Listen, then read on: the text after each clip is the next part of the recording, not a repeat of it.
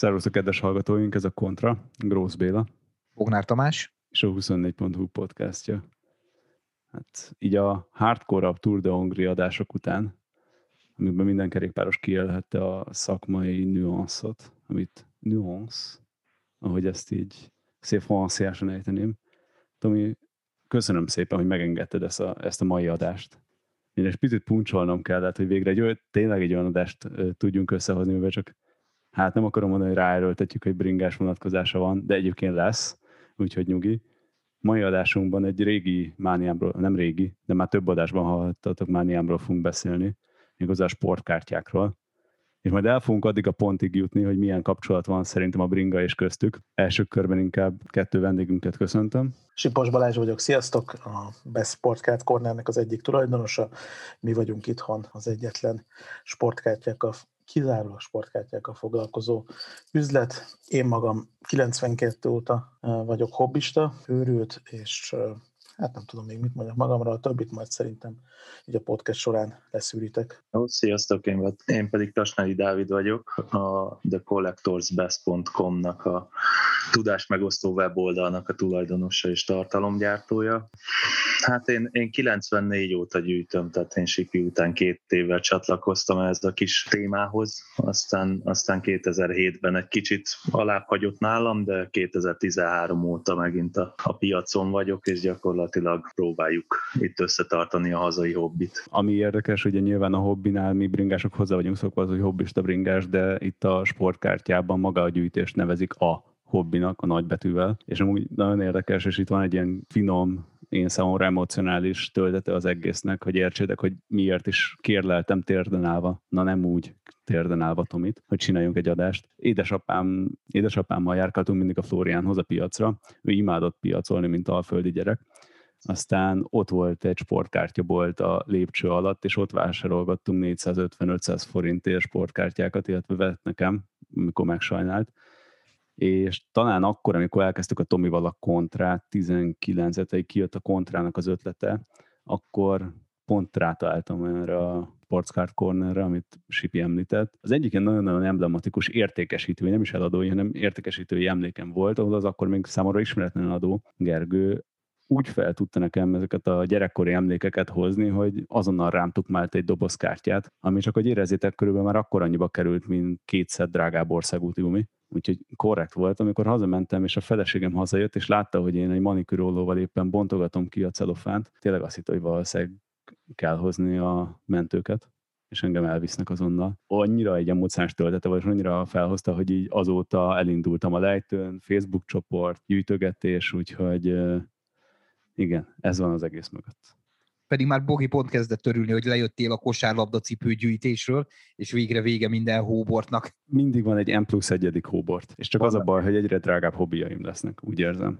De úgy srácok, tehát hogy itt a nagy csöpögés és elmós vonal után mit kell tudni egyáltalán a sportkártyákról, miről beszélünk, mert legtöbb embernek valószínűleg meg ragad ott, hogy a Lidl-ben a kassa mellett van valamilyen panin is. Én ezt úgy tudom, hogy picit rámenjek a biciklis vonalra, hogy a Tesco-ba is lehet kapni mountain bike-ot, de gondolom, hogy nem az, ami itt a hallgatókat lázba hozza. Na most ez nagyjából így van a sportkártyákkal is, hogy amit ott lehet kapni, az nagyon aranyos, meg nagyon kedves, meg mondjuk ilyen gyerekkorban tényleg egy ilyen kapudrognak tökéletes, de utána sajnos elszabadulnak igen a, az indulatok, meg az érzelmek, meg sajnos az árak is. Hát azt, az, az kell erről tudni, hogy ez egy baromi régi dolog, ugye Amerikában, tehát az 1800-as években már adtak ki ugye sportkártyákat, és hát a baseball volt ennek a, mondjuk azt, hogy a szülő atya. Mindenféle rágó gumi mellé, cigaretta mellé, mindenhogyan lehetett sportkártyákhoz hozzájutni. Hát onnan eredeztethető ez a hobbi.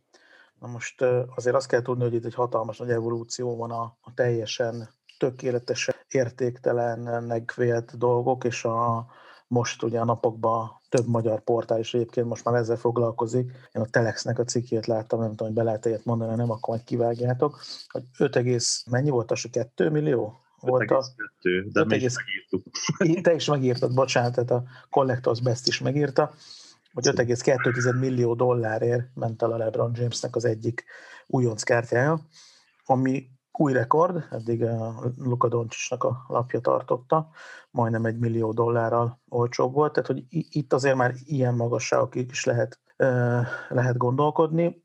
Nyilván ez egy extremitás, tehát hogy ez most így nagyon, nagyon magas árat mondtam, de hogy Véla is elmondta azért itt, hát ez a hobbi sajnos majdnem olyan költséges, vagy legalább olyan költséges, mint szerintem a ti hobbitok, viszont itt az élmény más szerintem egy picit, illetve a befektetési vonal az mostanában nagyon-nagyon felerősödött. A pandémia kezdetekor mindenki azt hitte egyébként, hogy talán erre nem lesz már pénz az embereknek, hogy a saját hobbiaikba beleöljenek pénzt, és majd itt a picit beszakad a piac, csökkennek az árak, esetleg visszaesik a kereslet. Hát pont nem ez lett, hanem egy ilyen menekülő valuta lett ebből az egészből, és nagyon komoly befektetők és befektetői körök kezdtek beszállni a hobbiba. Hát, hogy ez most azért volt, mert nem volt sportfogadás, vagy nem volt máshova fektetni a pénzt, vagy ki kellett most helyezni nekik átmenetileg valahova, ami egy élő piac, megosztanak a vélemények. Egy a lényeg, hogy hatalmas ár felhajtó tényező volt ez a sok befektető, ez a, mind a magára ezekre a csomagokra, dobozokra, amiket ugye láthattok a polcokon, mint pedig azokra a darabkártyákra, amik ugye már kézben vagy gyűjteményekben elérhetőek hatással volt. Szinte azt gondolom, hogy mindennek az ára emelkedett. Hát volt egy tragikus dolog is, ugye Kobe Bryantnek a halála, az, hát az ő kártyáira ugye külön nagyon nagy hatással volt, és pláne azok a kártyák, amik aláírtak, vagy hát leginkább az aláírtak, mert ugye abban sajnos már nem lesz több, és akkor itt egy picit a, nem tudom, hogy mennyire menjünk bele mélyen, hogy milyen fajta kártyák vannak, de hogy ugye azért itt nagyon sok olyan kártya van, ami valamilyen relikviát tartalmaz, illetve van, ami alá van írva. Tehát a relikviába gondolni kell, ugye mezdarabra, bejátszott mérkőzésen mondjuk az adott játékos, akár labdadarabos lehet, más sportágokból kesztyűdarab, cipőtalp darab, cipőfűző, tehát szinte vége láthatatlan az a szerelés, amit ne tudnának berakni kártyába, de még mindig az a, talán a, a legizgalmasabb, amikor ugye ez alá van írva, és amikor ez a kártyán van aláírva, ezt mi úgy hívjuk, hogy on-card, tehát hogy nem egy matricát raknak rá a kártyára, és az van aláírva, hanem az a kártya, amit te megfogsz, és birtokolsz, az a játékos kezébe volt, és ő ezt ellátta a kézjegyével.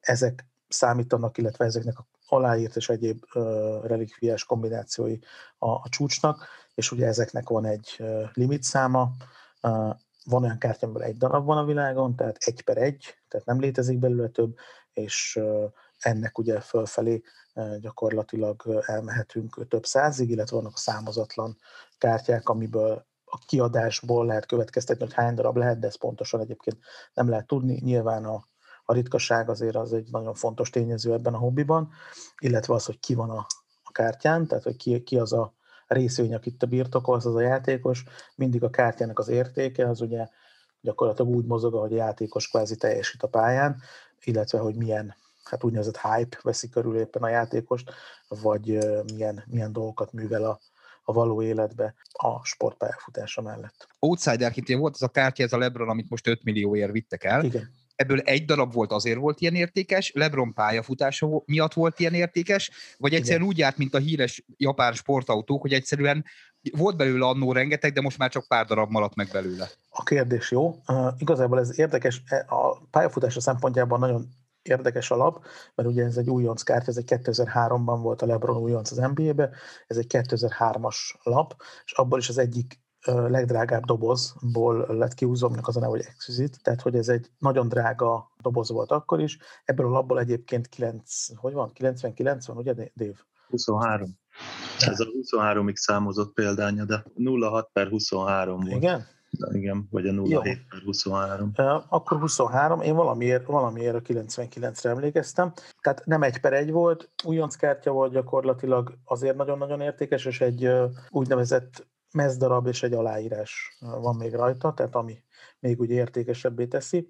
Ebben ugye az érdekes, hogy ebből a többi példány az valahol ugye a világban általában azért ezek jó, milyen vannak bent gyűjteményekben, illetve olyan emberek kezében, akik esetleg befektetésként vagy szintén csak hobbi célral ugye elrakták ezt a kártyát maguknak. Ez mindig a, a, az első év, tehát amikor először lép pályára az NBA-be, az az újonc éve, és ugye azok, azok általában azok a lapok, amelyik hatványozottabban értékesek, mint mondjuk egy mint a harmad, negyed, ötöd, hatod, akármilyen éves kártya. Abból is vannak nagyon értékesek, de az újonc év az mindig egy ilyen kiemelt fontosságú dolog.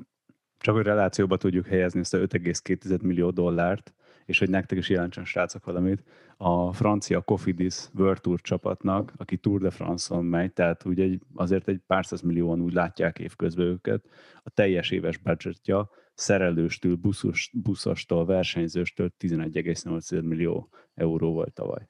Úgyhogy ebből, ha mondjuk két ilyen lapot összerakosgatsz, akkor majdnem kijön egy egész éves költségvetése egy World Tour teamnek. De akkor ezek szerint még van 21-5 millió dollárnyi kártya, valahogy 22-szer valakiknél? Ugye, ugye ez tavaly Abból a szempontból is érdekes kártya, mert ugyanezt a típusát szorította le pont a top 10-ből, mert most a tizedik helyen van, vagy tizenegyedik helyen van most már ennek a lapnak egy másik példánya. Az tavaly a nyáron, amikor június vagy július környékén ment el, az akkor, akkor rekordot jelentő 1,7 millió dollárért. Tehát így ki lehet számolni, hogy, hogy azóta azért voltak értéknövekmények. Még a, a mostanihoz egyébként ugyanannyi BGS 9 volt ez is, meg a, meg a régi is. Vannak egyébként előkerülnek ebből a labból példányok, mert vannak Insta profilok, ahol azért megosztogatnak emberek gyűjteményeket. Ma pont egy LeBron gyűjtőnek futottam bele így az oldalába, és ott is megtalálható ez a lap.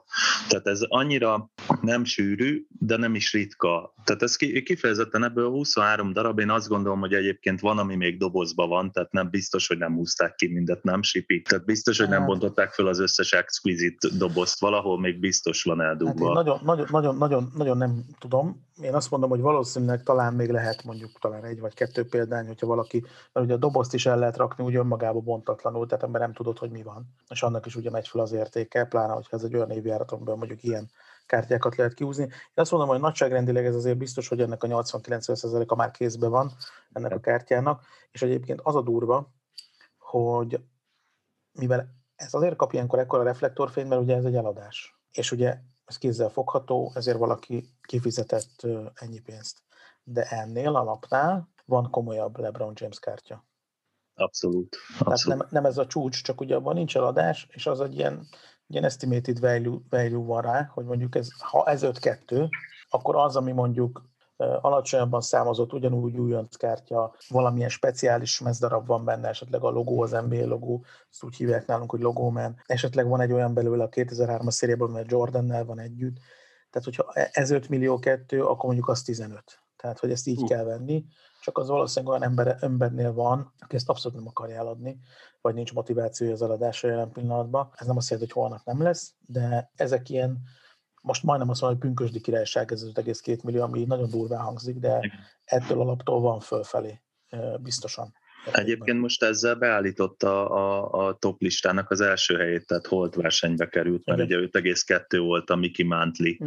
rookie kártyának a, a, az értékesítése, az volt a top, és most ezzel gyakorlatilag kiegyenlítette. Most megnézted 07 per 23 volt ennek ha. az eladása, és a egy háromszínű szép patch volt benne, egy fehér, fehér arany és, és bordó trióval, tehát, tehát szép, alapvetően szép volt ez a kártya, és tényleg az meghatározza az árát, hogy, hogy tényleg egy nagyon drága, azt gondolom, hogy az, tényleg az akkori piac legdrágább doboza volt ez, tehát megközelítőleg sem voltak e, ennyire prémium termékek a piacon. Egyébként ami nagyon érdekes, hogy most így vele elkezdtem gondolkozni, hogy Ugye a legendás országúti versenyzőknek a bringáit szokták még általában árulni, és ilyen ehhez képest nevetséges árakon, tehát mondjuk ilyen, azt hiszem, hogy Armstrongnak is ment el így biciklije ilyen 10 ezer euróért, tehát pedig ott egy, most hülyén hangzik, ott egy komplet működő bringáról beszélünk, ami majdnem ennyibe került újkorába, és a,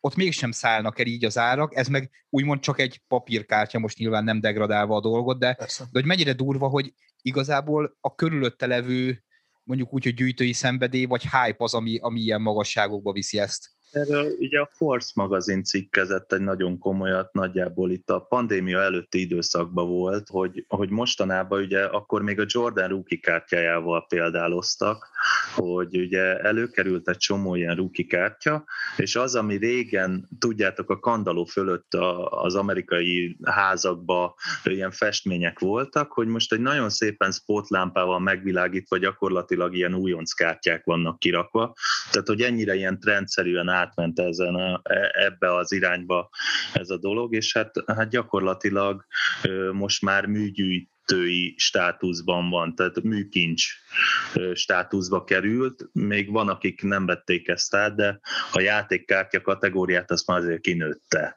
És, de, de abszolút egyetértek azzal, hogyha valaki ezt nem tudja értékesíteni, vagy nem tudja, hogy hogyan kell értékesíteni, akkor ez csak egy darab papír. Tehát, tehát és akkor itt, itt be is zárul a kör, most értelmszerűen akik meg tudják, hogy hogyan kell értékesíteni ezt, és hogyan lehet gazdát találni neki, annak meg gyakorlatilag a nyugdíjjáruléka vagy, vagy a háza, vagy nem tudom, hogy tehát tényleg a, a felhőkben vannak az árak most. Egyébként akkor ezek szerint simán lehet olyan, hogy valaki mondjuk tíz évvel ezelőtt egy hagyatékból, vagy akár csak a gyereknek a megunt kártyáit mondjuk kidobta, amiben voltak mondjuk, oké, nyilván nem ilyen értékű, mert arról azért már tudnak az emberek, de mondjuk, mondjuk akár dollár százezereket érő gyűjtemény is. Olyannyira, mert... még, bocs, ez olyannyira igaz, amit mondasz, hogy azért ugye nekünk az üzletben nagyon sokan, amikor elolvasnak egy ilyen cikket, ugye akkor mindenki hirtelen azt mondja, hogy úristen, akkor nekem is van egy 5 milliós kártyám, van-e? Van egy LeBron James-em, hát basszus. És ugye ránk keresnek mondjuk a neten, vagy Facebookon, vagy bárhol, és akkor kidobja, hogy akkor Dembészki utca 29, gyerünk. És beszoktak jönni, hogy akkor neki ez van. Hát ez ilyen százból 95 esetben az van, hogy azt tanácsoljuk, hogy tartsd meg, és ugyanilyen könnyes szemmel emlékez rá, mint Béla az elején, hogy milyen szép gyerekkorod volt, hogy anyukád meg apukád úgy szeretett, hogy ekkora hülyeségeket is megvet neked. Most ez nyilván idézőjelben mondom. Viszont 10-ből vagy 100-ból 5-nél meg azt mondjuk, hogy te figyelj már, ez alap ez 1500 dollárt ér most, az ott 900-at, az meg 2500-at, és akkor ez a megkapaszkodnak a pultba, hogy most te jó Isten. Van ilyen is, volt ilyen is több esetben. Itt egyébként az állapot az nagyon fontos, hogy jó állapotú legyen alap, tehát hogy, tehát, hogy vigyázott rá az illető, és nem mondjuk azzal homokozó lapátot helyettesített kiskorában. Az azért mondjuk elég fontos, illetve hát azért a ritkaság nyilván ott is, de nem egy, nem kettő embernek okoztunk nagyon kellemes délutánokat, meg olyan is volt, aki mondta, hogy akkor most ezt el szeretné adni, és akkor használta a top.hu-t, így felütötte, és mondta, hogy akkor az a BMW lesz majd helyette. Tehát, hogy ezek ilyen abszolút valid sztorik, de én mindenkit arra biztatok, biztos, hogy itt a kontra hallgatói között is talán van olyan, aki kiskorában akár kosárlabda kártyát gyűjtött, vagy bármi egyéb más kártyát, hogy, hogy igenis nézze át, és hogyha ha, ha kell, akkor ebben mi szívesen egyébként segítünk. Tehát nincs, nincs ezzel probléma, mert soha nem lehet tudni, hogy kinél mi van. Magyarországon mindenki amúgy is Michael Jordan gyűjtött, meg Scottie Pippen, meg Dennis Rodman. Ezek a játékosok abszolút mai napig komoly pénzt érnek, hát nyilván a Jordan az a kiemelten. Úgyhogy én mindenkit arra biztatok, ha emlékszik ilyen a gyerekkorából, akkor porolja le, kérjen meg a nagymamát, nagypapát, hogy kerítse elő a padrásról a cuccokat, és akkor nézze meg, hogy milyen van.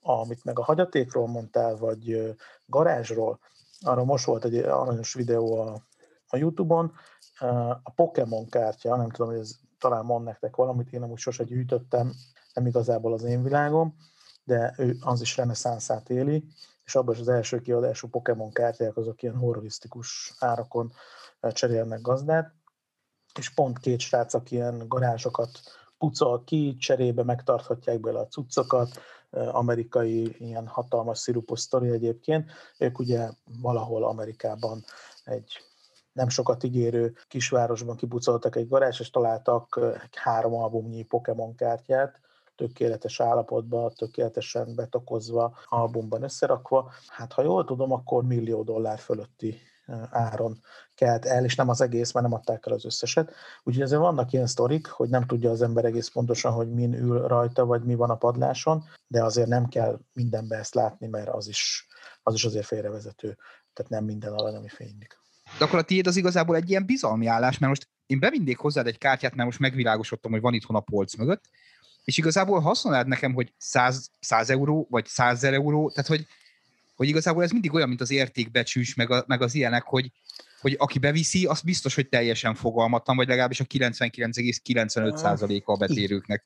Igen, igen, abszolút. Én mindig azt szoktam javasolni, hogy nekünk sem kell feltétlenül hinni, hanem föl kell menni az eBay-re, és az ebay meg lehet nézni azért ezeknek a kártyáknak a nagyjából eladási értékét is. Ugye a sold listen, illetve meg lehet nézni a kínálati árát is, hogy mennyire kínálják.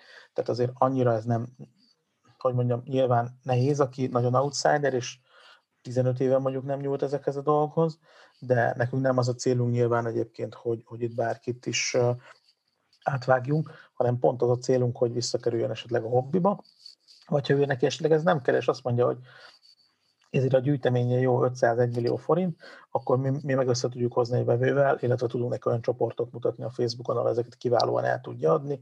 Erre is volt már több, több példa. Valakit ugye ez a részét már nem fog meg, elment mellette az élet, nem tudom, családapa, nem szereti már a kosárlabdát, tököm tudja, bármi egyéb dolog, nem érdekli. Azt látja benne, hogy ebből, ha lehet 500 ezer fontot csinálni, akkor neki az jobb az 500 ezer, mint mondjuk ezek a papírlapok, fogalmazzunk így. Úgyhogy van erre példa, illetve van arra is példa egyébként, aki bejött, elmondtuk, azt mondta, hogy ezt ágában nincs eladni, vett hozzá új tokot, új albumot, kicseréltünk mindent, mondtuk, hogy ne ebbe tárold, abba tárold, így tárold, úgy tárold, és úgy, mint Béla, azt mondtuk, hogy nézd ott, mert egyébként vannak ilyen régebbi dobozok. És azt mondta, hogy ha, anyám, hát én azt bontottam, amikor 14 éves voltam, puff kérek egyet, puff, akkor egy újat is kérek, és azóta egy tök aktív tagok vannak így a közösségben, akik egyszer csak egyszer csak belecsöppentek itt a újra ebbe a hobbiba. Igen, hát erről sokat beszéltünk egyébként, meg, meg Sipigivel is szoktunk erről beszélgetni, hogy senkinek nem érdeke, ugye aki jelen van a hobbiban és tervezi is hosszú távon a jelenlétét, ugye ők is ilyenek a bolttal, mi is ilyenek vagyunk a, a kis felületünkkel, abszolút nem érdekünk az, hogy átvágjuk az embereket, mert ugye hitelt vesztünk. Onnantól kezdve meg lehúzhatnánk a rólót mindannyian, tehát, tehát ez, ez, egy, ez egy merész tévhit, vagy nem tudom, ez egy ilyen magyaros hozzáállás, hogy, hogy akkor biztos, hogy átvág, átvágnak. Nálam ma is volt egy régi gyerekkori barátom, aki pont így leporolta a gyűjteményét, itt hagyott vagy 40 darab Kobi RC-t, tehát majd azt sipieknek is akarom megmutatni. Tehát, tehát abszolút ez benne van, hogy ha jó embereket megtalálsz, meg megbízható, hát körbe kell nézni, mert azért az interneten minden megtalálható, de, de tényleg, hogyha jó emberekhez kerülsz, akkor, akkor nem fognak átvágni. Tehát, tényleg nekünk az az érdekünk, hogy ezek a lapok, amik esetleg így el vannak dugva, mert azért itt a 90-es években nagyon komoly kártyaélet volt Magyarországon, hogy azok a, azok a lapok, amik akkor eltűntek ilyen padláson, meg, meg, meg mit tudom én hova, azok, azok előkerüljenek és újból bekerüljenek a hobbinak a körforgásába, vagy megtalálja a lap a helyét egy-egy gyűjteménybe. Tehát nekünk abszolút ez ilyen hivatásszerű, azt gondolom, hogy mondhatom ezt a sipiek nevébe is. Abszolút, tehát hogy megmondom őszintén, hogy nekünk ez gyerekkori álom, tehát mi hárman vagyunk tulajdonosok a boltba, Andris is, Tibi is, meg én is. Régóta gyűjtünk tehát nagyon, és megéltük azokat a korszakot, amit Péla említett, hogy mi a Petőfi csarnokba jártunk, ugye egyrészt cserélni, adni, venni. Én 13 éves koromban már saját asztalunk volt a, a Tóth barátommal, és ott, ott cserélgettünk, adtunk, vettünk kártyákat, mindent. Azért ez egy elég, elég mély gyökerű dolog Magyarországon, ami fura, mert azért egy, nyilván ez egy nagyon pici szubkultúra, tehát ilyen két-három ezeres Facebook csoportok vannak, ami, ami nem hangzik olyan túl nagynak, de, de azért nagyon aktív egyébként ez a közösség. Meglepő módon szerintem a világ, mondhatjuk azt, hogy azért a, az élvonalához tartozunk, például egyébként itt van Dávid, és nem akarom itt szembe de az ő gyűjteménye azért a Vince Carterekből azért eléggé közelít a világ elsőhöz darabszámban szerintem mindenképpen, illetve ő minden egyéb relikviát is gyűjt, ami a Vince Carterhez köthető és kapcsolatos. Tehát innen Magyarországon olyan sokszor, ugye nagyon sok barát, ismerős, haver van Amerikában, Ázsiában ebből a hobbiból, és nagyon sokszor leesik az álluk, hogy, hogy egyébként mik, milyen lapok, meg milyen gyűjtemények vannak itthon Magyarországon, és nem akarom, hogy szerintem ennek tűnjön, de amikor mi megcsináltuk a boltot, akkor ezt azért szépen körbefotóztuk, csináltunk róla egy videót, és körbeküldtük azért néhány olyan emberkének, akivel dolgozunk együtt, és azt mondták, hogy ilyen volt, tehát ilyen modern berendezésű bolt Amerikában nem nagyon van. Tehát, hogy, hogy nem egy nagy dolgot kell egyébként elképzelni, csak ott más ennek a hagyománya, más, hogy vannak a bolt kialakítása, nyilván mi árukészletben vagy, vagy választékban nem tudjuk azzal fölvenni a versenyt, de mi egy modernebb környezetet próbáltunk ennek a dolognak adni. Egy ilyen pici ékszertoboz az egész szerintem, tehát nagyon sok dicséretet kaptunk rá külföldről. Itthonról is, de az, az, az nyilván, nyilván arra azért számítottunk, hogy talán azért fog tetszeni az embereknek. A környezettudatosság éppen annyira trendi kifejezés egy cég számára, mint mondjuk a big data vagy a mesterséges intelligencia. Sajnos azonban kevesen tesznek ténylegesen kézzelfogható lépéseket, amivel segítenénk a környezetet. A Rekatlon programban a francia sportáruház viszont konkrét és kézzelfogható lehetőséget biztosít nektek, hogy a használt sportszereket környezettudatos adásvételre tudjátok kínálni. Tudj meg erről a programról többet a rekatlon.decathlon.hu weboldalon. Nekem két gondolatom támadt itt, miközben beszéltek srácok. Egyrészt arról, hogy ugye hogy váltotta fel magát a műkincseket egyébként a sportkártya, és ugye ennek a pandémiának volt még egy másik nagy ilyen felfutóága, azok az NFT-k voltak, tehát a kriptovaluták, meg ilyen jellegű történetek, és hogy, hogy igazából ugye magának ennek a befektetésnek a, demokratizálása valahol. Ugyanis most, Tomi, most őszintén nézzük magunkba, azért nem fogunk egyikünk se kimenni Londonba egy Sotheby's, hogy aukcióra és venni éppen egy, hogy egy Versailles Fabergé tojást ketten. De, hát kimondani de se tudnám. Ajaj. De egyre inkább azt kezdem érezni, hogy nagyon mélyen gyökerezik a francia kulturális tudásom, és nem csak a ratatouille vonalon, de hogy igazából így valahol közelebb került az emberekhez az, hogy vegyen egy olyan jellegű értékhordozót, ami úgy valamit jelent a múltjából, képvisel valami értéket, és egy adott jellegű befektetés is. És ugye, amit mondtatok is, hogy hogyan felfutott, nagyon-nagyon érdekes, ugye, hogy igen, egy-egy ilyen óriási headline van, hogy eladnak egy, eladtak egy ennyire drága baseball kártyát, egy ennyire drága kosárlabda kártyát, de hogy a gazdasági újságírók mivel foglalkoznak? azokkal a körökkel, amiben ők mozognak. Na most már pedig a komoly, most idézősen komoly gazdasági újságírókat ritkán látod azért, hogy hívják celofánt bontogatni, és ez kicsit annyira megfoghatatlan nekik szerintem ez a szféra, mint ahogy egyébként a videójátékok is, és az e-sportok is, és akár, és látszik, hogy ezek a, ezek a körök mennyire futnak fel, mennyi pénzt megmozgatnak, milyen gyors dinamikájuk van, még sincsenek egyébként az emberek között, és hogy ilyen teljesen szubkulturális iparák kialakult. Igen, de hogyha mondjuk egy NFT-t nézünk, tehát azt nem tudnám elképzelni, hogy, hogy sok ezer dollárért, vagy sok tízzer, százezer dollárért veszek valamit, amit most így lesarkítva egy pendrive-on tárolok a fiókba, de azért tényleg, ha van egy bekeretezett olyan kártya, vagy, vagy egy kártya sorozat, amit így ki tudsz rakni a falra, az még nekem, akit igazából így nem érintett meg ez a dolog, azért még annak is, annak is jól mutat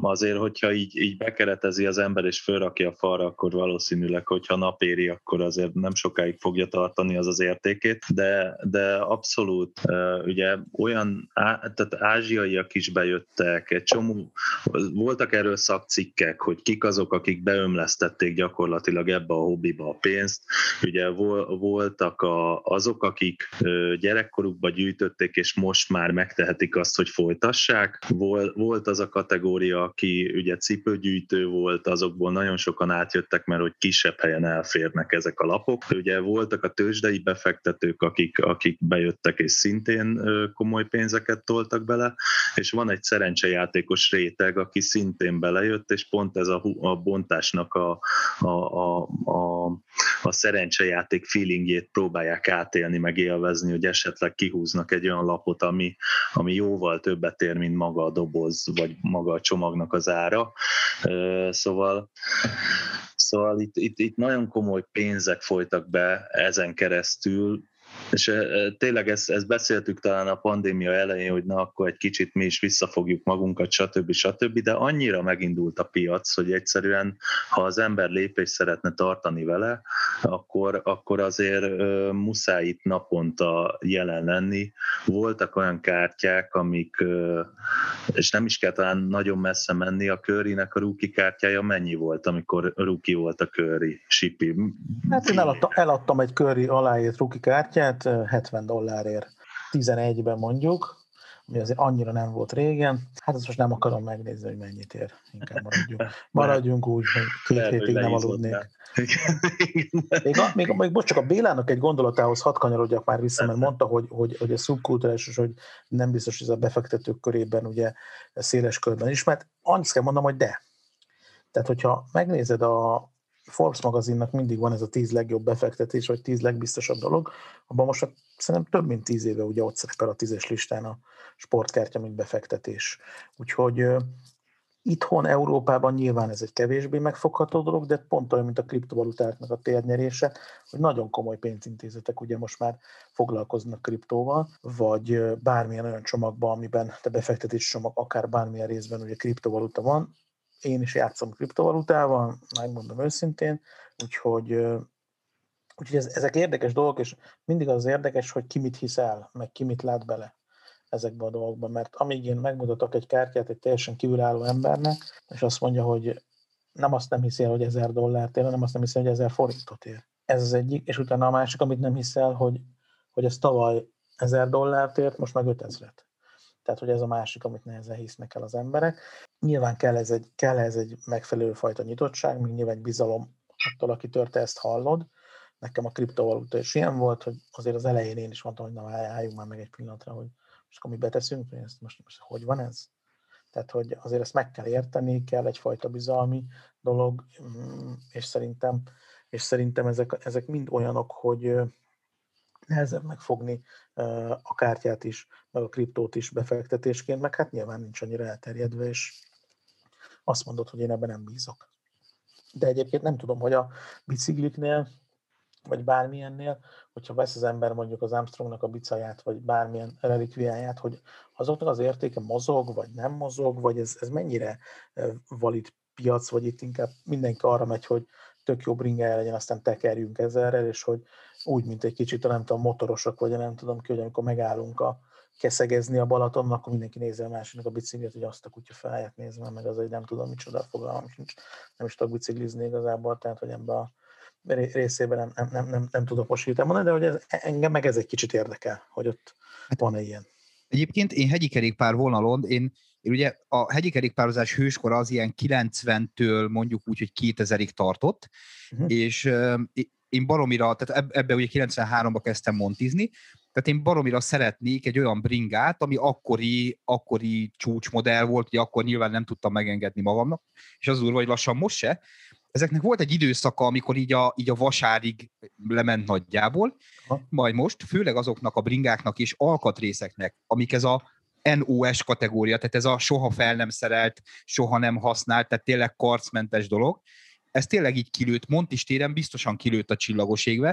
Tehát a múltkor láttam olyan ringlék kormánycsapágyat, ami, ami ugye így benne van így a villa meg a váz között, hogy azt hiszem, hogy 500 euróért hirdették a, a kormánycsapágyat, ami, ami annak idején, mit tudom én, ilyen 10 ezer forintos. Nyilván akkor 10 ezer forint azért más jelentett, de hogy, de hogy brutális pénzeket lehet kérni azokért a cool dolgokért, tehát, tehát tényleg egy, egy, egy eredeti kék-sárga Yeti, Ringley, Grafton cuccokkal, XTR szettel, az most, most bőven ilyen, ilyen 10 ezer eurókért is elmegy, hogyha ha tényleg karcmentes, ami, ami vetekszik a mai csúcsbicikliknek, az újaknak az árával. Itt tényleg az számít rengeteget, hogyha ha minden eredeti rajta, mert oké, okay, Magyarországon is van olyan például a, hú, hogy is gyorsan akartam mondani, tehát van egy srác, aki, aki olyan szinten tud festeni bringavázakat, művészi szinten, hogy egy az egybe vissza tudja rágyártani az eredeti dizájnt meg mindent, de az soha nem fog annyit érni, mint az a 93-as Yeti, ami megmaradt ugye eredeti formában. Arról nem beszél, hogyha meg valaki mondjuk hozzájut Jimmy Deatonnak mondjuk egy, egy használt bringájához, ott nem számít az, hogy használt. Ha az egy ilyen nevű versenyzőjé volt, akkor az az all. Na, akkor azért örülök, hogy itt is mm, ott vannak ilyen vannak ilyen mozgások, meg azért van ebben egy ilyen, egy ilyen vonal, mert nekem egy barátom mindig ezt leegyszerűsítő, azt mondja, hogy figyelj, nézd, amiből kevés van egy idő után, nyilván annak fölfele megy az ára, ami nem elérhető, és van akármilyen pici piaca, az ugye föl, fölfelé fog indulni az ár. Tehát, hogy még leegyszerűsítve nyilván itt is kosárlabdakártyáknál is erről van szó, mm, de nem mindegy, hogy mekkora az a piac. Most a kosárlabdakártyában, a sportkártyában jelenleg azt mondhatom, hogy 2019 negyedik negyed évétől kezdve így szépen így nő a piac. Nagyon nő a piac, az árakat ugye nyomja szépen fel, nagy a kereslet, és meglátjuk, hogy ez egyébként hova fog majd eljutni. Itt sokan ugye kiabáltak mindenféle lufikról, meg mindenféle kipukkanásról, sokan úgy gondolják, hogy nem, ez az új normál, nem tudjuk, hogy mi lesz. Az biztos, hogy azért itt van, vannak olyan szereplők, komoly szereplők, akik ezt kizárólag befektetésként kezelik, tehát ő neki teljesen mindegy, hogy ki van azon a kártyán, vagy hogy mi történik, és ő az egy asset, megfogja, eladja, megveszi, és ha ez nagy tételbe történik, akkor ezt tudjuk, hogy milyen hatással van majd a piacra. Nem, nem, nem tudjuk. Tehát, hogy mi sem tudjuk, meglátjuk. Mikor, mikor az egész podcast téma felvetődött Bélával, akkor én poénból mondtam neki, hogy hát bennem rögtön az vetődött fel így kérdésként, hogy hát ugye a Lidlben vannak ezek a panini kártyák, amit nálunk a gyerekek is gyűjtenek, és hát én azt hittem, hogy a Panini az egy ilyen gyerekjáték történet, aztán Béla felvilágosított, hogy nem, nem, hát ők ugye a legnagyobb nevek ebben, és rögtön azt mondtam, hogy basszus, a Lidl támogatja az egyik legnagyobb bringás csapatot, tehát eurómilliókat költenek, és ehhez képest a Panini egy nyomorult 900 forintos kártyaszettet nem tud kiadni bringás témában, hogy, hogy ez mi a fenétől lehet, hogy nincsenek bringás kártyák, és ki is maradt kvázi ez a sport ebből, vagy lehet, hogy csak én tudom úgy, hogy kimaradt.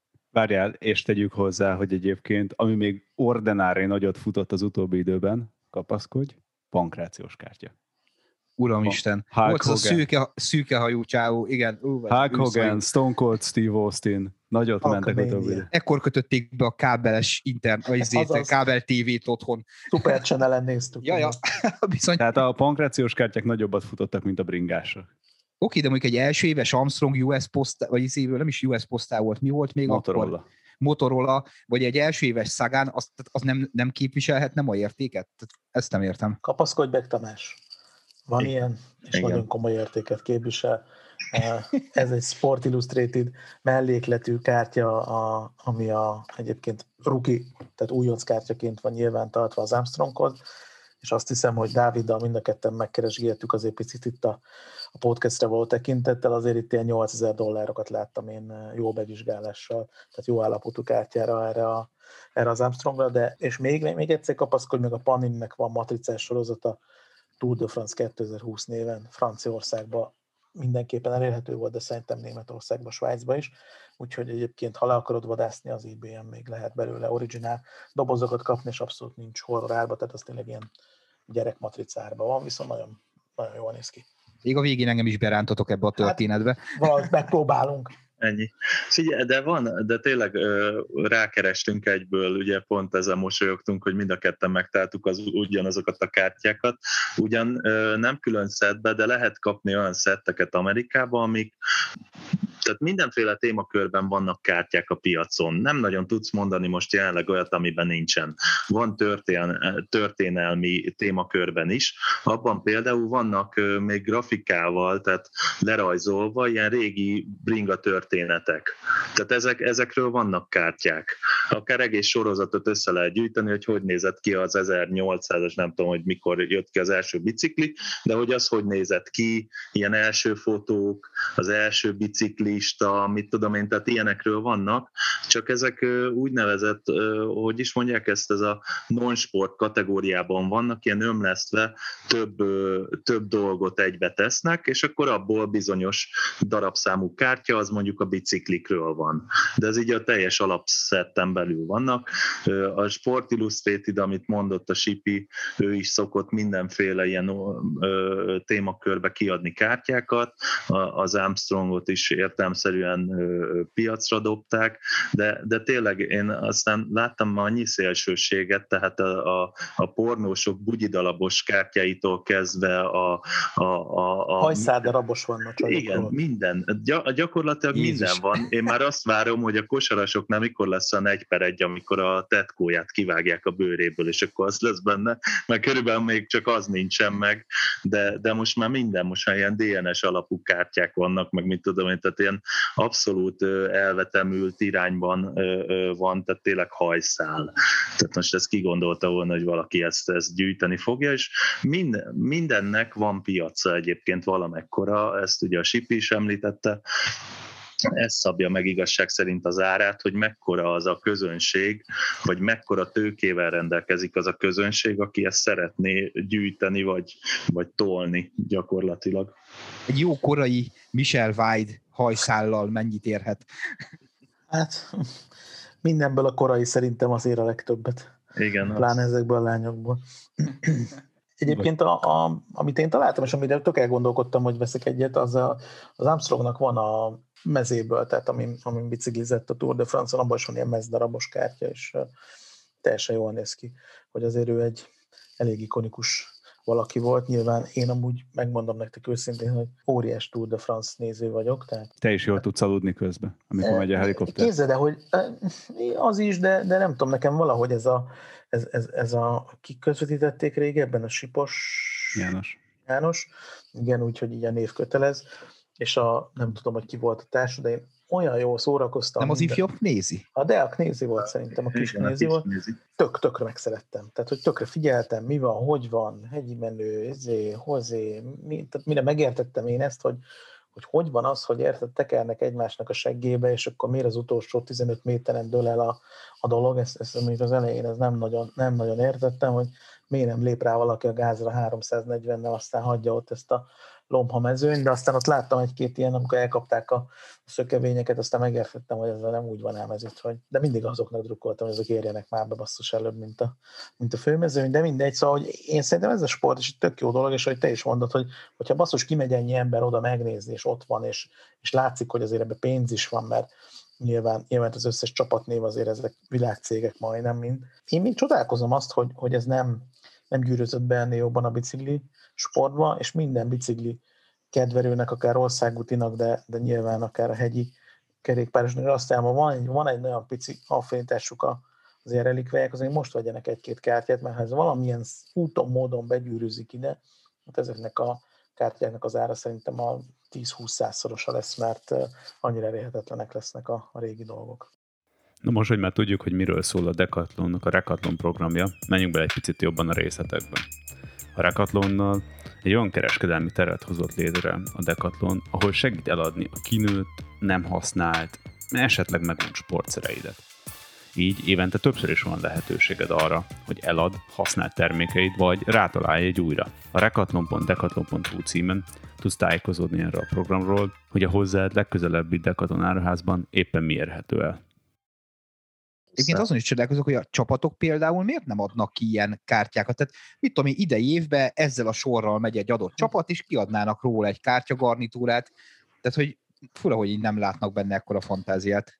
Van ennek egy komoly gyártási költsége egyébként, tehát azért ezt ne felejtsük el, meg főleg, hogyha a terjesztést is hozzávesszük, ugye ennek, ennek azért, azért komoly, komoly marketing, ez, ez a marketing büdzsébe beszokott férni egyébként, hogyha, hogyha valaki erre nyitott, meg bele lehet rakni, de, de azért ez nem, nem az, hogy, hogy most akkor eltapsolunk egy, mit tudom én, két darab Facebook hirdetést tudott, tehát nem abba a kategóriába van így az egészet létrehozni, de igen, én is, én is csodálkoztam, viszont a, a pont így felkészülve erre a podcast adásra olvastam, a, a Eurosportnak volt egy ilyen statisztikája annak idején, hogy miért nézik a, a, a Tour de France-t a nézők az Eurosport közvetítések alkalmával, és nagyon nagy százalékban ugye a tájképek, meg, meg, a, meg a beszámolók alapján, tehát hogy úgy, úgy, úgy, úgy ezt, ezt emelték ki a nézők, nem annyira magát a versenyt. Én, én egyébként én is szoktam nézni a Tour de France közvetítéseket, de amúgy is ilyen, ilyen sportközvetítéseket szoktam követni. Én az a típus vagyok, aki mint a Forma 1 is nagyon jót alszok rajta, de, de, de ettől függetlenül abszolút kiemelkedő az a teljesítmény, amit mondjuk letesznek az asztalra. Hát én, én szerintem egy száz métert nem tudnék tekerni, bár, bár, bár ellipszis tréneren edzek, meg futok, tehát lehet, hogy, lehet, hogy valamennyit tudnék tekerni is, de most Nem legutóbb, tudnám. hogy a gyerekem összetörte a biciklit, azt azóta nem a nagyfiam. Aztán azóta, azóta én se ültem rajta. Forma de- 1 kártyák most jöttek idév, hogy átkössem a sztoridat, ugye, ez nem Panini gyártmány, a Stops. Hát elég ritka benne az aláírt, egy ilyen drágább sorozat kettő jött most ki, és azt hiszem, hogy 40 ezer dollárért adtak el egy Lewis Hamilton aláírás plusz az overalljából egy darab, tehát hogy így azért de tényleg minden szegmens, most már nagyon nehéz olyat mondani, amiben, amiben nincs valami, de van, a, amit a Dávid mondott az előbb, ez a második világában ott van Sherman tanklánc darabos Igen, kártya, tehát, hogy abszolút, abszolút. Meg ilyen nekem- teljes őrület. Nekem van itthon olyan, olyan pont ilyen történelmi sorból, amiben a berlini falból van egy darab. Igen az, a, az, az, is, az is tops kiadás volt. Abszolút, tehát én is amilyen ritkaság és így belefutok, akkor azért egyet-egyet elrakok magamnak, csak úgy, hogy tudjam mutogatni a gyerekeknek, hogy ilyen is volt.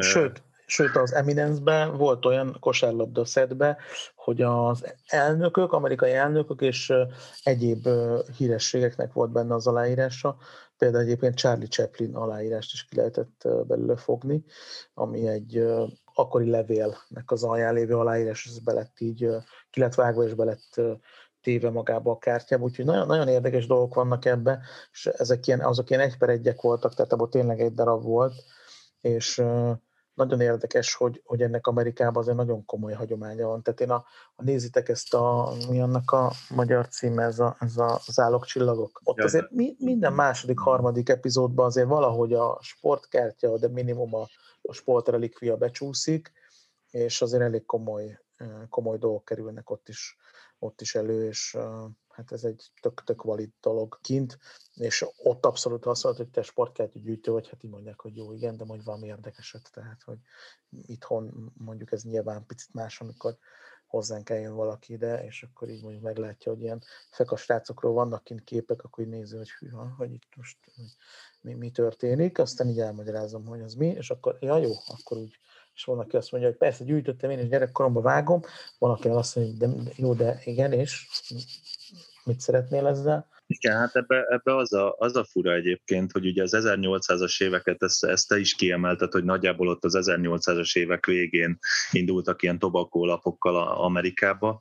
Ezzel egy időben egyébként ezt kevesebben tudják, de multisportlapokat adtak ki Angliába, ami kriket volt, a, a gurulós foci, a, a, ilyen, mi volt benne még rögbi, meg szóval ilyen, ilyen, ilyen sportok, amik az angol nyelvterületen ugye erősek voltak, ezek azok, amik, és ezért fura nekem egy kicsit, hogy egyébként ahhoz képest ez a gurulós foci most az utóbbi időben kezdett följönni a kártyák piacán, holott, holott gyakorlatilag a, a, a baseball kártyákkal egy időben, amikor Amerikában a baseball kártyák elindultak, akkor Angliában már ezt, ezt próbálgatták, és ezeket a tobakó lapokat, ezeket már akkor legyártották, tehát ilyen fura kicsit. Ugye az azért is érdekes, mert hogy egész egyszerűen ott, ott gurulgatnak egymás mellett srácok 15 ezer eurós bicikliken, de az, hogy mondjuk egy doboz kártyáért kifizessél mondjuk 3-400 eurót, az egy ilyen teljesen skifi kategória, és gyakorlatilag mindenkinek az edzőcipője majdnem, hogy annyiba kerül már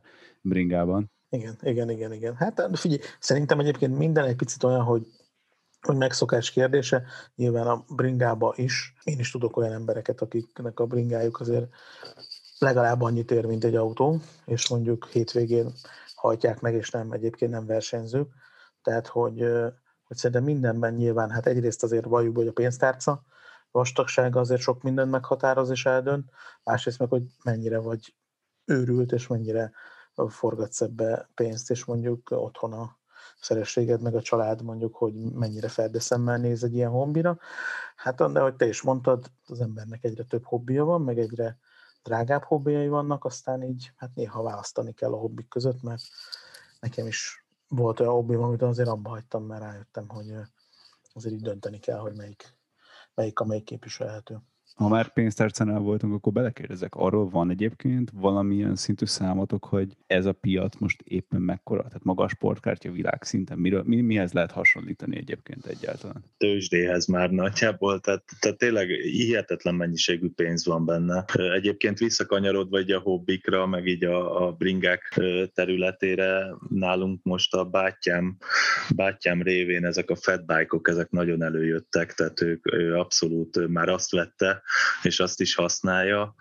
Meg én is végig gondoltam, hogy mi volt az a legdrágább bicikli, amit mondjuk én láttam, vagy, vagy, vagy, vagy aminek a közelében voltam. Annak idején voltunk Párizsba, a, a Sanzelizén sétálgattunk, és ott vannak ilyen márka, márkaboltok, és a Mercedesnek is van egy nagyon komoly márkaboltja ott, és akkor ki volt állítva a Mercedesnek ilyen hipermodern biciklije, ami valószínűleg versenyző szempontjából semmit nem ér, meg lehet, hogyha én volna magam kis pilles ujjával ráültem volna, akkor ott szakadt ketté az a bicikli, de, de nagyon jól nézett ki, és szerintem az nem is tudom, ilyen, ilyen százezer euró, vagy szóval ilyen, ilyen több, ne, horribilis összeg volt, arra emlékszem, hogy ilyen kocsikárával vetekedett, tehát a luxus kategóriába volt. Biztos az is egy Merida Dual Trust volt. Tomi, mennyi most a legdrágább speci, amit így fejből tudsz? Hány ezer euró? Hát az 10, 13 ezer, de ugye most jött ki egy BMC, ami 15. 15. És akkor srácok, anélkül, hogy belemennék nagyon-nagyon részletekbe, így nálatok így van egyébként mondjuk 15 ezer euró ká- értékű kártya? Haló, Nav? Tessék? Ja, nem. ha nagyon, ha nagyon összegere bízom itthon, akkor azért szerintem tudnék venni olyan BMC biciklit. Egy, egy, egy kártyából. Igen. És ez a durva egyébként, hogy erről beszélünk, hogy ott van egy csúcsbringa, és odaadsz egy ilyen kis 9x16 centis papírlapot, ami gyakorlatilag képviseli az ellenértékét. Hát és amúgy abszolút. belegondolztok ebbe, mennyire szürreális, hogy arról beszélünk, hogy egyébként bringákat megfognak egy trailerrel, ellovasítják, és így sose látod, és amúgy nyilván, hogy mondjam, most nem akar, tényleg nem akartam nagyon intim kérdést feltenni, és elnézést, hogy az a varba hoztalak volna titeket, de hogy feldobja egyébként már azt is, hogy eléri ez a kártyagyűjtemény azt a pontot, ahol egyébként a lakásodat nagyon komolyan biztosítani kell. Én el, nem árulok el nagy titkot, nekem, nekem szépben vannak a kártyáim, és nem itthon, hanem egy, egy, egy nagyon jól ismert pénzintézetnek a, a széfjében, tehát a gyűjteményemnek az a része, pont emiatt, mert nem szeretném, hogy elég ilyen megázzon, vagy esetleg valaki azt gondolja, hogy akkor ő is szívesen nézegetni ezeket, úgyhogy én ilyen szempontból nyugodtan alszom, de, de tényleg én azért Magyarországon tudok, és mindig másról könnyebb beszélni, pláne név nélkül, azért Magyarországon tudok nem egy, nem két embert, akinek azért olyan BMC bicikliben számolva mondjuk egy darab lap, van olyan, amiből mondjuk tudna venni egy olyan három-négy olyan biciklit. Igen. Egy darab lapból. Tehát, hogy azért, és akkor nem mondom az a gyűjteményen mondjuk összértékét, hát azért ilyenben nem, nem egyet tudok én aki, akinél azért ilyen gyűjtemény van, vagy ilyen kártya van. Ami érdekes, hogy, hogy ennek a bekerülési értéke mennyi volt számára, mert ugye mindig az a másik kérdés, hogy úristen, de te megvettél el 15 ezer dolláros lapot? Nem, nem vett meg, hanem mondjuk ő is gyűjti ezeket a kártyákat mondjuk 5-10-15 éve, és amikor ő ezeket megvette, akkor lehet, hogy ennek a, hát nem is azt mondom, a tizede, de még a tizedese volt a, a, az ő bekerülési értéke, csak hát azóta mondjuk az a játékos úgy játszott, az a kártyasorozat az úgy értékelődött fel, illetve volt ez a mondjuk ez a generális felértékelődés itt az elmúlt 18-24 hónapban, tehát azért itt nagyon, nagyon komoly dolgok vannak. Világviszonylatban meg hát látjátok, meg halljátok, hogy még sokkal komolyabbak ennél. Tehát én azt mondom, hogy ilyen szempontból a két hobbit összevetve, azt kell mondanom, hogy pár gyűjtő az könnyen ki tudná maxolni a biciklis hobbit. Hát meg, meg, meg nálam például úgy vannak nyilván tartva a lapok, hogy azért, meg, meg ez, ezért is különbözik egyébként egy-egy biciklitől, mert ezek főleg a sorszámozott lapok, a kis sorszámú lapok, amik ilyen nagyon kiemeltek, egyrészt azokat tudjuk, hogy nagyjából hol vannak vagy ismerjük a gyűjtőt. Na most, hogyha eltűnne például egy egy per egy, vagy egy per tíz, amiből tudom, hogy mondjuk a Sipinél volt kettő, és ő mondaná, hogy hát eltűnt, és aztán látnám valahol, biztos, hogy valahol belefutnánk a nagyvilágba, akkor ez nagyon gyorsan visszavezethető. Nekem például táblázatban van vezetve a sorszámozott kártyák, hogy éppen melyik van nálam. Egyébként ilyen értéknövekvényre van egy nagyon jó sztorim. Van egy Gold Refractor Finest a, a Salutból, te Sipi, te tudod, amin a Carter van, a, a, az Iverson meg a, meg a Duncan, ha jól emlékszem, ez a hármas van rajta.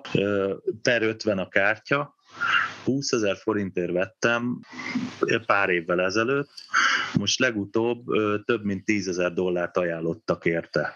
Eddig egyet láttam ezen kívül a, a, a neten elkelni, tehát ilyen értéknövekmények vannak egyébként ebben a, ebben a hobbiban. Nagyon sokan vannak olyanok, akik, akik azért egy aránylag egy komplex gyűjteményt összeraktak a 90-es évektől kezdve, és most vígan örülhetnének és eladhatnák. Nagyon sokan nem fogják eladni belőle, mert ez már egyfajta életformává változott, vagy, vagy, vagy, vagy maga azt gondolja, hogy, hogy ez, ez sokkal szebb értékben így, így egyben, mint hogy most hirtelen venne belőle mondjuk egy-egy házat. Én is így vagyok vele egyébként, tehát ezért, ezért sem bontom meg a gyűjteményemet, pedig, pedig tényleg most horroráron el lehetne adni egy-egy kártyát, mert én is arra megyek rá, hogy a komplexitása meglegyen, meg ugye gyűjtemény, ez tök szép egybe, tudom mutogatni, hogyha valaki eljön, eljön ide hozzám, nekem nagyon sok kártyám egyébként itthon van, most én sárulok egy titkot, hogy nálunk is be van biztosítva mindennel, de, de, de hát ami, ami meg olyan értéket képvisel, az értemszerűen azt nem otthon tartja az ember, tehát, tehát ez, ez már azt gondolom, hogy vagy hogyha otthon is tartja, akkor olyan elérhetetlen helyen, hogy, hogy gyakorlatilag, meg, meg mondom, a sorszámozás miatt szinte lehetetlen. Nekem volt olyan postai csomagom, ami eltűnt, és utána a Magyar Postának ugye jeleztem, hogy az összes kártyának megvan a sorszáma, tehát hogyha bármikor előkerül, akkor, a, akkor elég könnyen előkapható a posta is, meg a postás is, és hirtelen meg lett. Tehát, tehát azért, azért ezeket nehéz úgy értékesíteni, hogyha ez bárki, bárki elvinni, akkor tehát annyira pont, pont azért jó, hogy ennyire szűk is a közeg, hogy azért ezek előkerülnének. Meg, meg mindannyian vagyunk olyan szinten a hobbiba, hogy akár, hogyha ezek külföldön kerülnének elő, nekem is már például kárterekkel kapcsolatosan, hogyha valaki kihúz egy alacsonyan sorszámozott kártert, vagy egy olyan nagyon ritkább lapot, akkor az pár napon belül nálam van az info, hogy, hogy vegyem meg én, vagy az én gyűjteményembe szállják, stb. stb. Ez Sipinél is megvan, tehát mindenkinek megvannak ezek a, a kis kapcsolatai, és hogyha mi most földobnánk a csoportba egy lapot, hogy valaki ellopta, és egy fotó róla, meg a sorszám mellé, azt gondolom, hogy eladhatla, eladhatatlanná válik a lap. Mert Pláne egy nem akar, nem, akar le, nem akar lebukni, akkor gyakorlatilag meg se próbálja már ezek után, mert pikpak kiderítenénk, hogy az ki az, vagy hogy van. Egyébként mondtátok ezt az értéknövekvényt, például ez egy, egy például, mint volt a Jordannek a sorozata, nyilván nem a, nem a rajzfilmes verzióra gondolok, az például emelt a kártyák árán, akár magyar, akár világszinten? Abszolút, abszolút. Tehát itt annyira, annyira érdekes, hogy ugye most mindenki azért Netflix függő lett így a pandémia alatt, akik kevesebbet nézte, szerintem az is, meg HBO, meg Amazon, meg minden. De, de kijön egy ilyen sorozat, és ha bármilyen icipici kötődésed volt a, a, a Jordanhez, vagy a kosárlabdához, vagy a sporthoz, és azt mondod, hogy figyelj, megnézem, meg, megnézem ezt a sorozatot. Olyan érzéseket hozott elő az emberekből, és egyébként megmondom őszintén, hogy a Les Dance után volt az az üzletben is, hogy elkezdtek megjelenni ezek a régi arcok. Hogy, hogy figyelj, én megnéztem az is sorozatot, és akkor találtam ezeket, meg utána rátok kerestem, meg, meg láttam, meg kerestem külföldi cikket, meg nem tudom, hogy, hogy az tényleg egy akkora bomba volt, és sok visszatérő is lett a hobbiba, meg sok olyan lett, aki csak kíváncsi, hogy mit ér esetleg a gyűjtemények kártyája, hogy van ez az egész. Lehet, hogy nem jött be többször, csak egyszer, de lett olyan is, aki meg azóta is itt van és csinálja.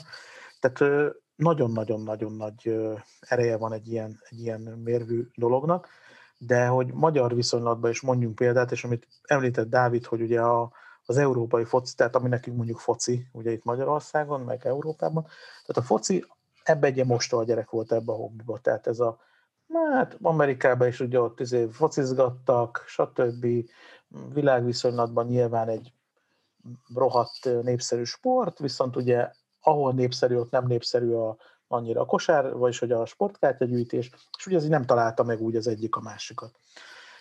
Valamiért ugye elkezdték Amerikában nagyon nyomni ezt a európai focit, ugye ott is kialakultak nagyon komoly táborok, átmentek ilyen picit azt mondhatom, hogy kiöregedő, de baromi nagy sztárjátékosok Amerikába játszani a, a Major League Soccerbe.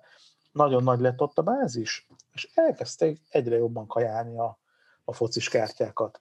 És ez odáig fajult, hogy először a számunkra kevésbé nagy sztárnak vélt amerikai focisták kártyáinak az ára így elkezdett szépen így mocorogni. Akkor elkezdett mocorogni a Ronaldo, meg a Messi, hát nyilván két ekkora galaktikus szupersztár nyilván, akkor azt is. Akkor utána megnyerték az amerikai csajok a VB-t, akkor az amerikai női foci kártyáknak az ára az ilyen berobbant, ilyen nagyon durván, és ezzel egy időben elkezdtek szépen jönni a Bappé, ugye most a Haaland van nagyon-nagyon kiemelve, Sancho, tehát egy csomó olyan, aki még fiatal, belelátnak sok dolgot, meglátjuk, hogy mi lesz belőle, de már ezek ilyen elérhetetlen árukártyák. És ezzel az egész egy öngerjesztő folyamat lett, és hogy nekünk itt 2016-ban sikerült ugye kijutni 163 év után az EB-re, és abba a Prism sorozatba, ami 2016-os EB-re készült, ahol bekerült a magyar válogatott úgy kompletten. Érdekes dolog, hogy a magyar gyűjtők ezt annyira ilyen hurrá optimizmussal üdvözölték, hogy nagyon komolyan elkezdték összeszedni mindenki a kártyákat, a magyar játékosok kártyáit, és ugye nem csak az alapkártyákat, hanem egy, amit Dávid említett, olyan különböző sorszámú lapokat, ebbe egészen volt olyan, amiből egy darab volt, volt amiből öt, volt amiből tíz, és akkor így ment följebb. És olyan szinten, hogy a világviszonylatban, amikor mondjuk kiadtak, kiadták azt, hogy, hogy melyikek a legértékesebb csapatok, vagy melyikek, ami a legnagyobb figyelmet fölkelt, hát mi ugye nyilván ott voltunk legalul, hát kit érdekel. És ez a sorrend nyilván nem tudtunk beérni egy, egy, egy, egy Portugália szintjére, vagy egy, vagy egy francia válogatott, vagy egy német válogatott szintjére, de ezek mögött a legkeresettebb lapok, azok a magyar játékosok lapjai lettek, mert akkora uh, nagy bázisa lett itthon Magyarországnak akkor, és akkor a nagy, nem tudom, ilyen pozitív uh, dolog volt, hát láttuk, hogy az utcán ünnepeltük mindegyik meccset, hogy, uh, hogy, uh, hogy pontot szereztünk, meg tovább jutottunk a csoportkörből, hogy, hogy egyszerűen ennyi is meg tud változtatni egy, egy, egy hobbit egy országban, és világviszonylatban pedig 2016-tól így nagyon komolyan mennek fölfelé a focis dobozokára, hát most olyannyira, hogy már szinte szinte vetekszik az összes többi sőt szerintem például érdekes van az NHL, tehát a, hoki bajnokság Amerikába, nak alapjai meg vala, valamiért annyira nem robbantottak nagyot, ott is vannak jó játékosok, olyan, aki sztár, aki hype, aki értékes, de most ilyen pillanatban a legnagyobb növekményt az elmúlt 24 hónapban az az európai focis lapok növekedték, azon belül is ugye hát ez a Bappé Haaland vonala a legdurvább, hát a Messi Ronaldo az előtte is brutál árva volt, és a többiek is szépen zárkóznak itt föl. Úgyhogy, úgyhogy nagyon érdekes, én ezért, ezért javasoltam az előbb, ha valaki biciklis vonalon valamit még szeretne, azt szerintem most csinálja, mert ahogy kiadják az első biciklis szettet, szerintem ezek a régi lapok, ezek így felrobbannak. Egyébként ma jelent meg a, az első Prism UFC kártyasorozat, kártyás doboz, és az pont ma volt a premierje, és azt úgy is reklámozta a Panini, hogy ez az első valaha volt full UFC harcosokkal kijövő komplett szett, ebbe is ugyanúgy aláírtak, ugyanúgy limitált lapok, egy csomó minden. Ennek a doboznak az ára, tehát mondom még egyszer, először van ilyen UFC, azt gondolná mindenki, hogy hát azért most nyilván nem egy nem most fog mindenki megnyomni a ceruzát, ez körülbelül olyan átszámítva olyan közel 300 ezer forint, 275-280 ezer forint, úgy, hogy ez a megjelenés után gyakorlatilag sold out lett 10 percen belül, vagy 5 percen belül.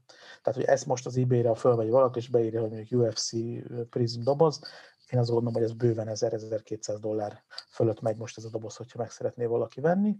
Ez is olyan, hogyha ennek lesz egy kultúrája, meg lesz neked ebből az első szériából mondjuk a kimondhatatlan nevű, ez a Nurman Denov, akár kicsoda. Nurman Gomedov. Nurman Domego, igen, nagy elnézést kérek tőle, hogy nem tudom a nevét pontosan, de...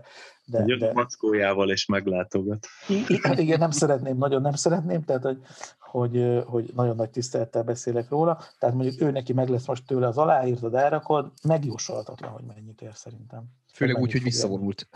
Igen, igen, és ugye benne vannak azért a nagy, többi nagy ágyú is. Engem az érdekelne még egyébként, srácok, hogy az mondjuk látszik, hogy a sztárok viszik egy, ezeket a hobbikat, és hogy azok a által népszerűsödik még tovább a sport, és ezáltal egyre több ember, gyereket ezáltal be tud hozni, de hogy a sportolók egyébként ebből részesülnek, a csapatok részesülnek ezekből az eladásokból? Tehát ugye felhoztuk, hogy a bringában mennyire jó lenne, ha lenne, és egy örök dilemmája a kerékpáros üzleti modellnek, hogy van a Világszövetség, van a ASO, aki a Tour de France rendezés, azon kívül igazából mindenki rá van utalva a pár névadó szponzorra, és kb. olyan őszintén most ez a pár tízmillió euróról beszélünk, de hát nagyságrendekben egy Form 1-es csapathoz, vagy egy fociklubhoz képest ez azért tényleg a templomegere kategória ki, ki adná ki, akkor így visszakérdezek. Mert ugye, hogyha a csapatok adják ki, akkor saját jogon értelmszerűen hozzájuk folyik be a lóvé. Most ugye nem, tehát ezek már üzleti titok kategóriák, tehát ezeket nem tudjuk, hogy a Panini mondjuk mennyit fizet a, voltak ilyen fellebentett összegek, hogy mennyit fizet az NBA-nek a jogokért, de, de ezeket ugye biztos, biztos forrásból nem lehet tudni, de ott értelmszerűen az NBA maga a megrendelő, és az NBA-hez folyik be a jogdíj. Most értelmszerűen egyszerűen abból valószínűleg visszaosztogat, illetve az aláírt kártyák esetén ott azok egyéni megállapodásonként vannak, tehát ott a, a játékosok kapnak külön ö, ö, pénzeket ezekért a dolgokért, de most egy induló ö, történetnél, hogyha van egy saját csapatom, azt gondolom, hogy én tudom ö, kötelezni a játékosaimat arra, hogy, hogy akkor a fotózásra eljöjjenek, tehát akkor már a fotóim amúgy is meg lesznek, amit a médiában használnék, abból megcsináltatom a kártyákat, meg tudom kérni a saját játékosaimat, hogy írjanak alá egy párat, tehát, tehát akár ezt egy ilyen, egy ilyen baráti alapon, idézőjelben baráti alapon is el lehetne indítani egy ilyet, hogyha, hogyha ezt egy csapat csinálja a saját magáról. Hogyha, hogyha már a szövetség csinálja, akkor az egy másik, mert akkor ott ugye a csapatoktól is függ, hogy melyik adja a, a, a, a játékosait külön, vagy kölcsön legalább a fotózás erejéig, mikor, hogyan, tehát az már egy nagyobb szervezés, ugye minél több részvevős ez a dolog, annál nagyobb szervezést igényelne, de, de azt gondolom, hogyha, hogyha van egy-egy ilyen csapat, aki ilyen saját magáról kiadna, akkor az, az, az, az csak és kizárólag akarat kérdése, és aztán meglátja, hogy mekkora a rajongó tábora, aki esetleg költene erre. Érzem rajtatok, hogy az nem vicc volt az elején, hogy 5 órát tudunk erről a témáról beszélgetni. Abszolút, abszolút. Pláne szóval... úgy, hogy, hogy igazából még szerintem a, nagyon a felszínt kapargatjuk, de nyilván itt meg nem, ez nem, nem erről szóló feltétlenül podcastet ennél jobban belemenni, meg szerintem talán, talán már lehet, hogy sok így elsőre. Igen, így szerintem teljes mértékben kimerítettük így az, el, az első körös ismerkedést, Jó. hogy mondjam, nem Tinder déten vagyunk, ahol, első azon, randi. ahol első randi után megyünk azonnal nem beteg gondozóba.